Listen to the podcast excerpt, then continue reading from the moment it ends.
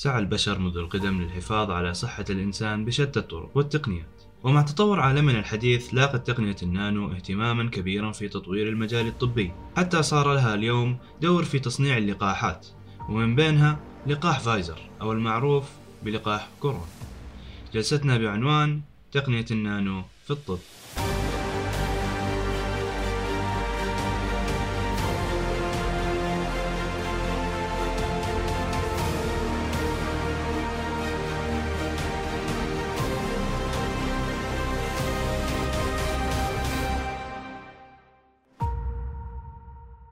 مساكم الله بالخير وحياكم في بودكاست نانوي. معاكم مالك الهليس ومعي صالح الدلقان. كيف حالك يا صالح؟ الحمد لله والله بخير.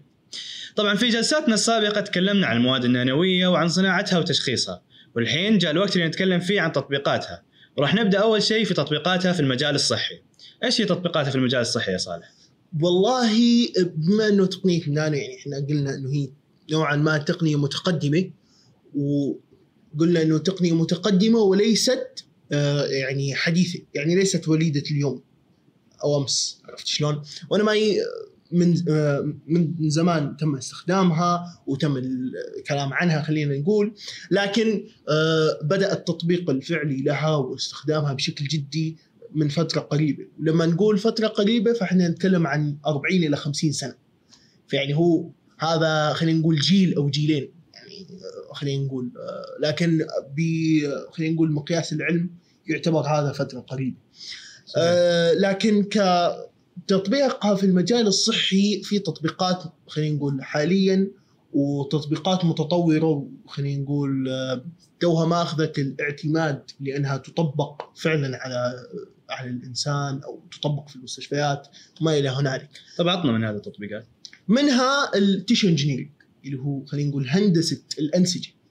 يعني كيف أنا أستخدم تقنية النانو المواد النانوية اللي تكلمنا عنها في الحلقات السابقة في إنه خلينا نقول نصنع نسيج أو آه نهندس نسيج بالشكل اللي إحنا نبغاه أو اللي يحتاجه الجسم عرفت كيف؟ أنا هنا زي أنسجة صناعية إي أنسجة صناعية بس أنا مو قاعد أتكلم عن إني أخترع نسيج جديد لا وإنما مثلا آه، ممكن عند شخص من الأشخاص مثلا آه، قطع أو آه، نقص أو خلينا نقول تلف في أحد الانسجه العصبية وانت تعرف إنه الخلايا العصبية ما تتكاثر أو ما ما تنقسم. إيه صحيح. يعني إذا خرب أو يعني صار في تلف لعصب ما هذا هذا التلف لن يتم تعويضه. صحيح. فهذا فممكن إحنا نستخدم يعني هندسة الانسجه خصوصا باستخدام المواد النانويه ل والله صناعة آه، قطعة يعني تعوض هذا التلف وتصلح هذا النسيج بحيث إنه يعني يرجع آه، يرجع خلينا نقول مو طبيعي 100% وإنما يؤدي يؤدي الوظيفة حقته يؤدي الوظيفة حقته بالضبط. هذا أحد التطبيقات الجديدة. ومنها أيضا استخدام خلينا نقول ال magnetic magnetic nanoparticles اللي هو الجزيئات النانوية المغناطيسيه المغناطيسية واستخدامها في التقنيات في تقنيات التشخيص اللي هي diagnosis مثل ال MRI وال fMRI اللي هو الرنين المغناطيسي والرنين المغناطيسي الوظيفي. فهذه يعني أحد الاستعمالات أيضا.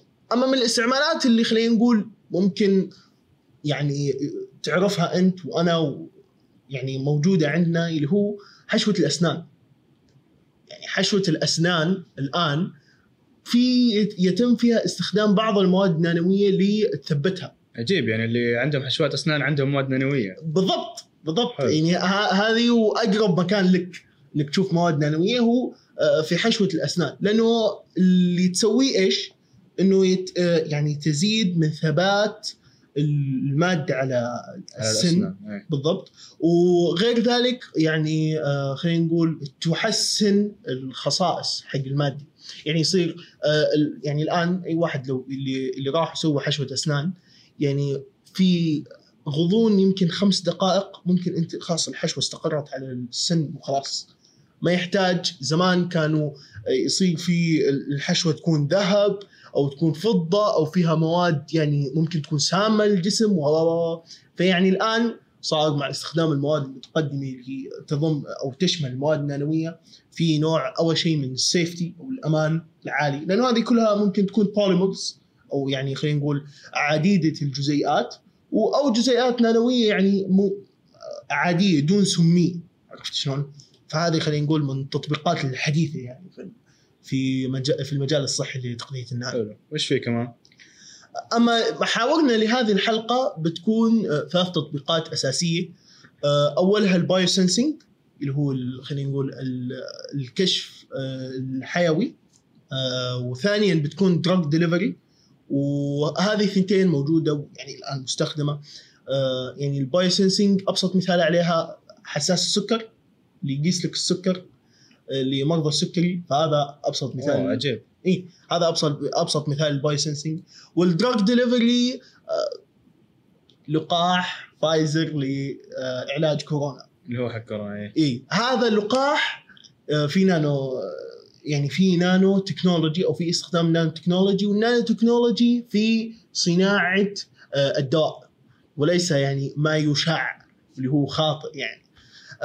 وفي استخدام برضو آه الجزيئات النانوية كمضادات آه بكتيرية أو anti antimicrobial agents يعني مضادات بكتيرية ضد البكتيريا. حلو. طب خلينا نبدأ واحدة واحدة. نبدأ أول شيء في ال biosensors أو الحساسات الحيوية. صحيح. ال biosensors وهذا المجال يعني خلينا نقول آه، موجود آه، موجود منذ يعني منذ فترة جيدة يعني له 40 سنة تقريبا. وبرضه آه، خلينا نقول طورت حساسات حيوية جدا جيدة في آه، في جميع المجالات اللي تستدعي يعني آه، خلينا نقول مجالات صحية اللي تستدعي الكشف عن الجزيئات الحيوية. فبكل بساطة تركيب الحساس الحيوي اللي يتضمن مواد نانوية اللي هو nano biosensors آه يكون أول شيء عندك أنت substrate حقك. وهذا اللي دائما إحنا نبدأ فيه اللي هو الركيزة أو الشيء اللي أنت بتبني عليه المواد حقتك. وبعدين آه إما إنك تضيف مواد نانوية على ال substrate آه من شأنها إنها تحسن خصائص ال substrate. مثلا في تزيد المساحة السطحية اللي هي تكلمنا عنها في أول حلقة تزيد المساحه السطحيه أو إنه آه، تزيد مثلا آه، وتحسن الخصائص الكيميائية والفيزيائية للحساس كله. يعني مثلا تزيد ال conductivity اللي هو آه، الكهربائية الموصلية الكهربائية وغيرها يعني. حلو. طب عشان نسهل الف- الفهم آه زي ما أنت ذكرت حساس السكر مثلا. كيف ممكن آه تطبيق يعني المواد النانويه فيه؟ صحيح. الآن حساسات السكر في أغلبها في السوق ما في مواد نانويه أغلبها. لكن في جزء منها اللي يجيك يعني نوعا ما غالي وعالي التكلفة آه، في مواد نانويه حلو؟ ال- الحساس أنت الآن بتاخذ قطرة من دمك وبتحطها داخل الحساس. صحيح. ممكن الجدران حقت الحساس يكون فيها عليها بعض الجزيئات النانوية.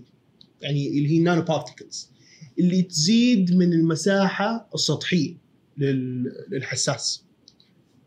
إيه، فيصير يعني تستقبل أحسن. صحيح. يعني يصير أنت ممكن تحط biorecognition elements واللي هي خلينا نقول الجزيئات اللي تكتشف اللي أنت قاعد آه، تدور عليه. يعني إحنا في حالتنا إذا كنا مثالنا اللي هو قاعدين نتكلم عليه السكر أو الجلوكوز في نوع من أنواع الإنزيمات يرتبط بالجلوكوز اللي هو آه، آه، الجلوكو الجلاكتوزيز أو شيء زي كذا.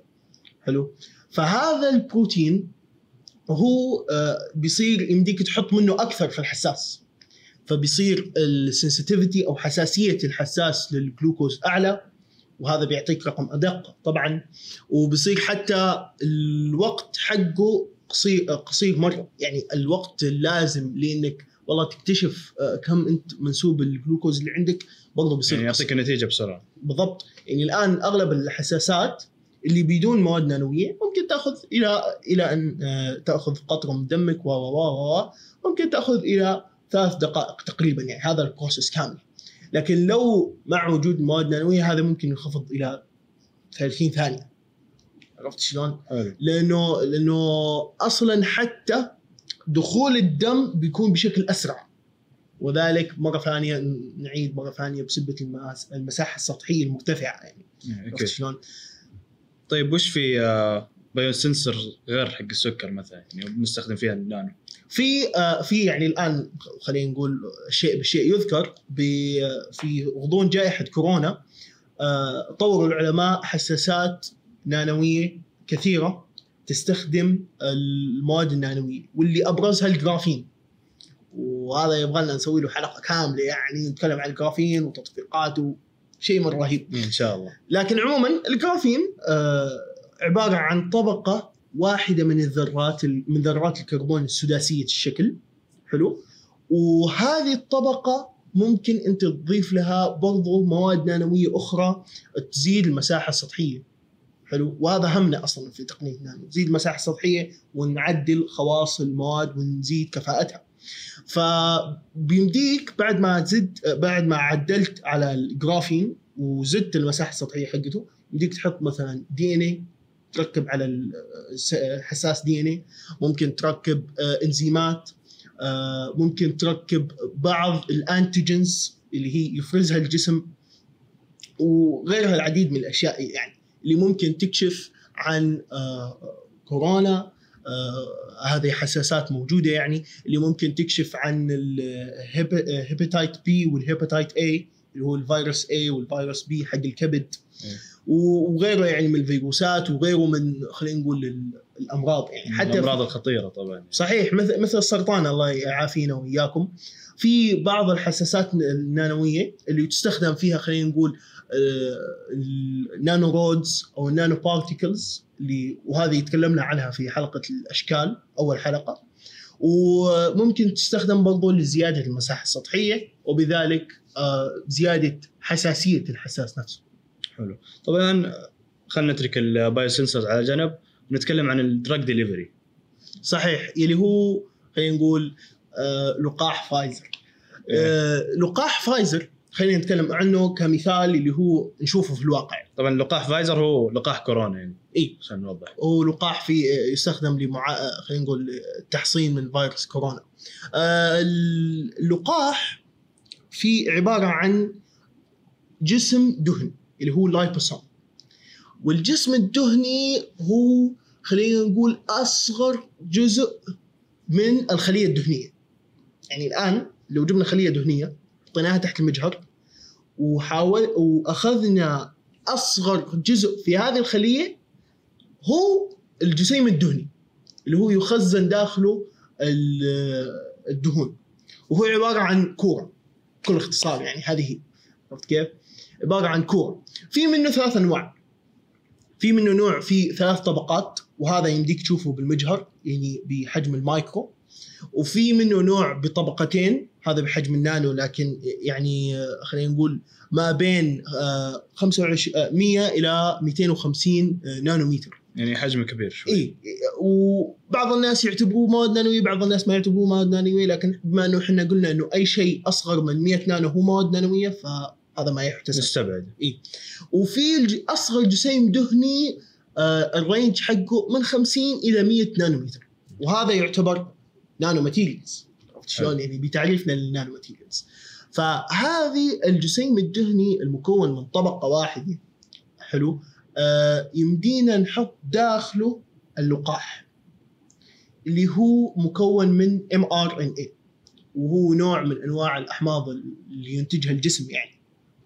يعني الآن لقاح كورونا يستخدم هذا الجسيم الدهني يحطوا فيه ال mRNA ويصير زي كبسولة توصل الدواء. يعني عليك هذه هي. تصير كبسولة تحفظ ال mRNA واصلا أصلا هم يستخدموا ال liposome أو الجسيم الدهني آه، لحفظ ال mRNA لأنه أصلا ال mRNA حساس جدا. يعني ممكن يتفاعل مع الهواء ممكن يتفاعل مع آه، مع أي شيء. عرفت كيف؟ وسهل ال- التحلل حقه أو الديجراديشن صحيح. وبباب يعني من باب أولى إنك تحفظه من ال- البيئة الداخلية للجسم أكثر من الهواء لأنه البيئة الداخلية للجسم بيئة متقلبة متغيرة فيها العديد من الإنزيمات وال- وفيها العديد من ال- خلينا نقول ال- الأشياء اللي ممكن تأثر آه، على ال- على اللقاح اللي أنت قاعد تدخله حلو. فهذه خلينا نقول هذه التقن هذا الشيء المستخدم في لقاح آه، فايزر. واصلا drug delivery زي ما ذكرت اللي هو توصيل التوصيل الدوائي هي هذه فكرتها أصلا. إنه أنت تسوي مادة نانوية حلو. إن كانت إن كانت والله كورة أو كانت آه، شكل من الأشكال أو كانت حتى في بعض الأجسام النانوية اسمها فيروس لايك شبيهه بالفيروسات. بالضبط. نفس شكل الفيروسات. ممكن تكون آه، مثلا بأشكال عدي آه، يعني عدي عديدة الأشكال كشكل هندسي. ولها بعض الخصائص اللي آه، أنت ممكن تستفيد منها. في تحميل الدواء داخل الخلية آه، داخل الجسيم لأنك أنت تحميه أو إنك توصله المكان اللي تبغاه. يعني مثلا الآن الدواء آه، مضاد الالتهاب إذا أحد لا سمح الله جاء التهاب بكتيري وأخذ مضاد التهاب أغلب أو كل مضاد الالتهاب أول شيء بيأخذ جرعة عالية وبياخذ لمدة طويلة وذلك عشان يوصل لجميع أنحاء الجسم. طيب أنا ممكن أعطيك جرعة أخف ولوقت أقل وما أخلي الدواء يروح لجميع أنحاء الجسم. بكل بساطة أجيب خلينا نقول الكورة اللي فيها الماده المصنوعة من خلينا نقول نانو تكنولوجي أو فيها نانو خلينا نقول كبسوله الكبسولة بالضبط. وهذه الكبسولة أحط أدخل داخلها الدواء وأخلي على الدواء من الخارج نوع من أنواع المستقبلات.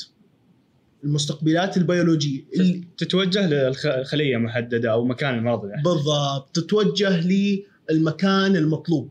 يعني مثلا لو كان عندك مرض بكتيري البكتيريا هي نوع X أنا أحط ال bio recognition element أو خلينا نقول المستقبلات المسؤولة عن الفيروس آه، عن البكتيريا X والجسيم يمشي في الجسم. أول ما يش... أول ما يكون في التماس أو خلينا نقول تفاعل بين المستقبل والبكتيريا بيصير في آه، خلينا نقول تنزيل أو ريليس يعني يطلع الدواء. يطلع الدواء بالضبط. ويقضي على البكتيريا. ولكن طول الوقت وهو قاعد يدور بالجسم الدواء محفوظ داخل الكبسولة. ما خرج محمي من الظروف. محمي من ظروف ومحمي من خروج أصلا. إحنا ما نبغاه ي- يقتل البكتيريا الزينة والبكتيريا الشينة. صحيح. إحنا نوجه بس للبكتيريا السيئة خلينا نقول. وفي حتى في عوامل كثيرة للتوجيه. ممكن توجهها مغناطيسيا ممكن توجهها حراريا ممكن بالمستقبلات اللي تكلمنا عنها ممكن بالبي اتش اللي هو الرقم الهيدروجيني. هي فمثلا الحمضية والقاعدية. بالضبط. يعني إذا إذا جاء عند جزء حمضي من الجسم وهو الجزء المتضرر يفرز الدواء و إلى آخره. هذه فكرة ال drug delivery طيب آه، خلصنا الحين ال biosensors وال drug delivery إيش في تطبيقات أخرى للمواد النانوية؟ في اللي قلنا عليه أول اللي هو استخدام المواد النانوية كمضادات بكتيرية. وطبعا هذا يعني شيء يستخدم نوعا ما من من زمان لكن ليس خلينا نقول في مجال النانو. يعني اللي كان يستخدم كان يستخدم آه، ال- النحاس لصناعة ال- خلينا نقول المواعين أو آه، قدور الأكل. صحيح. وكانت تسبب مشاكل وسمية في ال... وتسبب مشاكل سميه لكن بنفس الوقت هذه القدور اللي مصنوعه من النحاس آه الأكل خلينا نقول إذا كان غير نظيف بشكل كافي كان ي... النحاس اللي موجود كان يقتل البكتيريا الموجودة في الأكل. فيعني هو okay في نوع من السمية إذا ما تم آه، معالجة آه، خلينا نقول القدر بشكل جيد وخلينا نقول صيانته من فترة إلى أخرى لكن بنفس الوقت في أثر إيجابي اللي هو السخ... اللي هو قتل النحاس البكتيريا. وذلك يعني عن طريق آه، خلينا نقول ال redox. حلو يعني هي زي سلاح ذو حدين. سلاح ذو حدين بالضبط. هذا اللي كان يصير زمان. وحتى الآن في الصيدليات انتشر آه، أو انتشرت آه، فرشاة أسنان مصن... ال- الفرشاة نفسها فيها آه، جزيئات ذهب وفضة.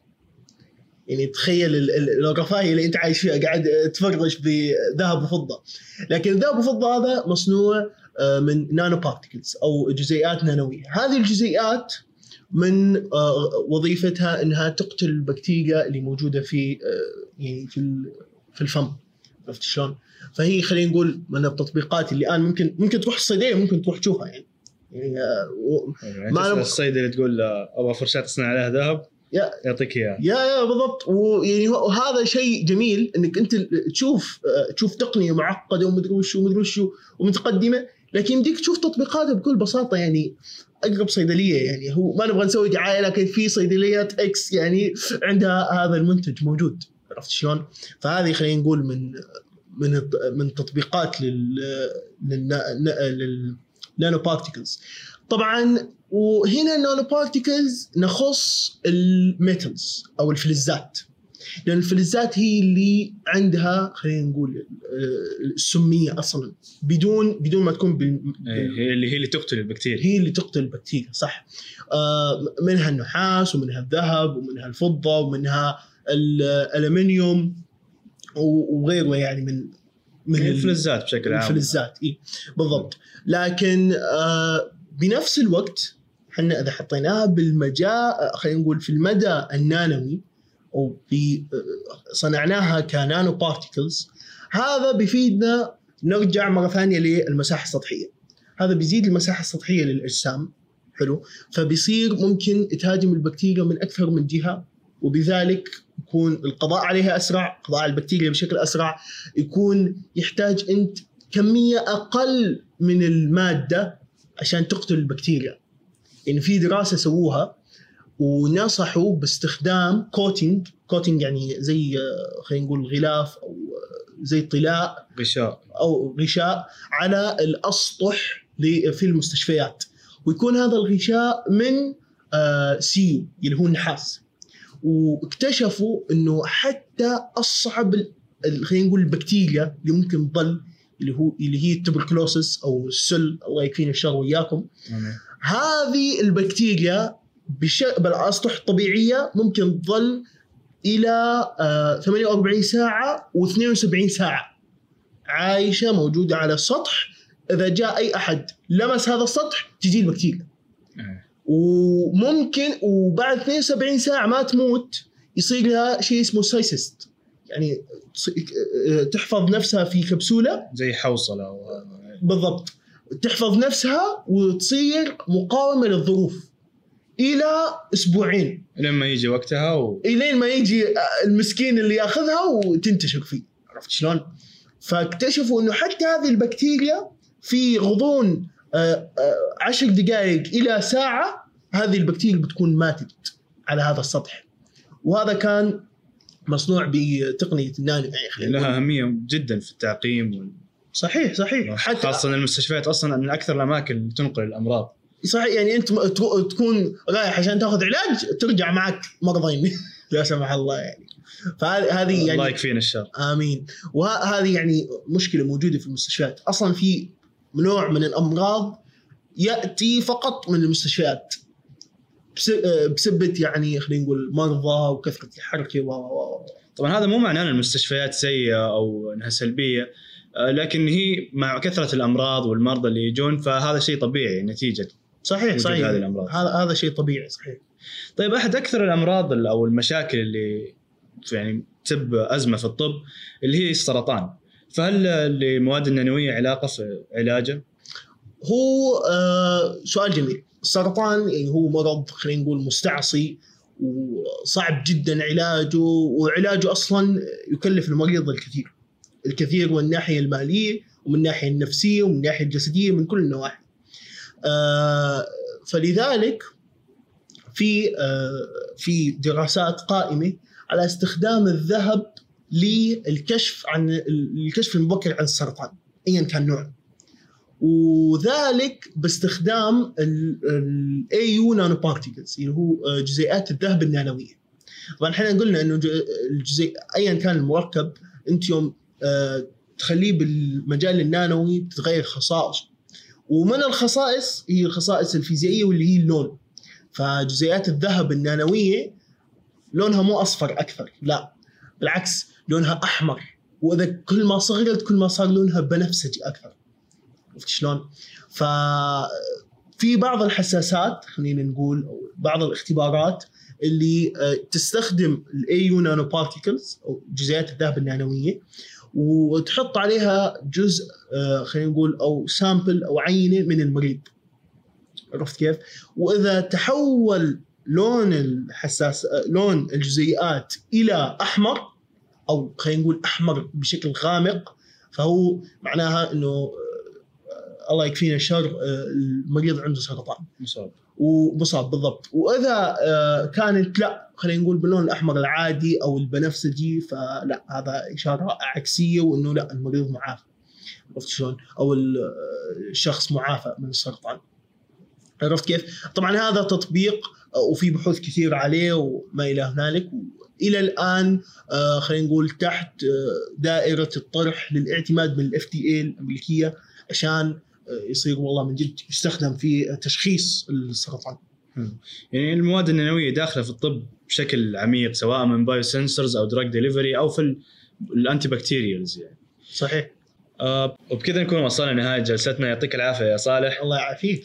وطبعا ارتقبوا حلقتنا القادمة اللي بنتكلم فيها عن المواد النانوية تطبيقاتها ولكن في التقنية. أتمنى تكونوا استفدتوا واستمتعتوا ولا تنسوا ان يمديكم تسمعوا البودكاست على ساوند كلاود وآيتونز وجوجل بودكاست. ومع السلامة.